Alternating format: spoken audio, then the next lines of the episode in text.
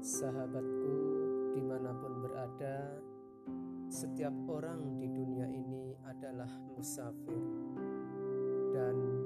ia mengetahui dengan pasti bahwa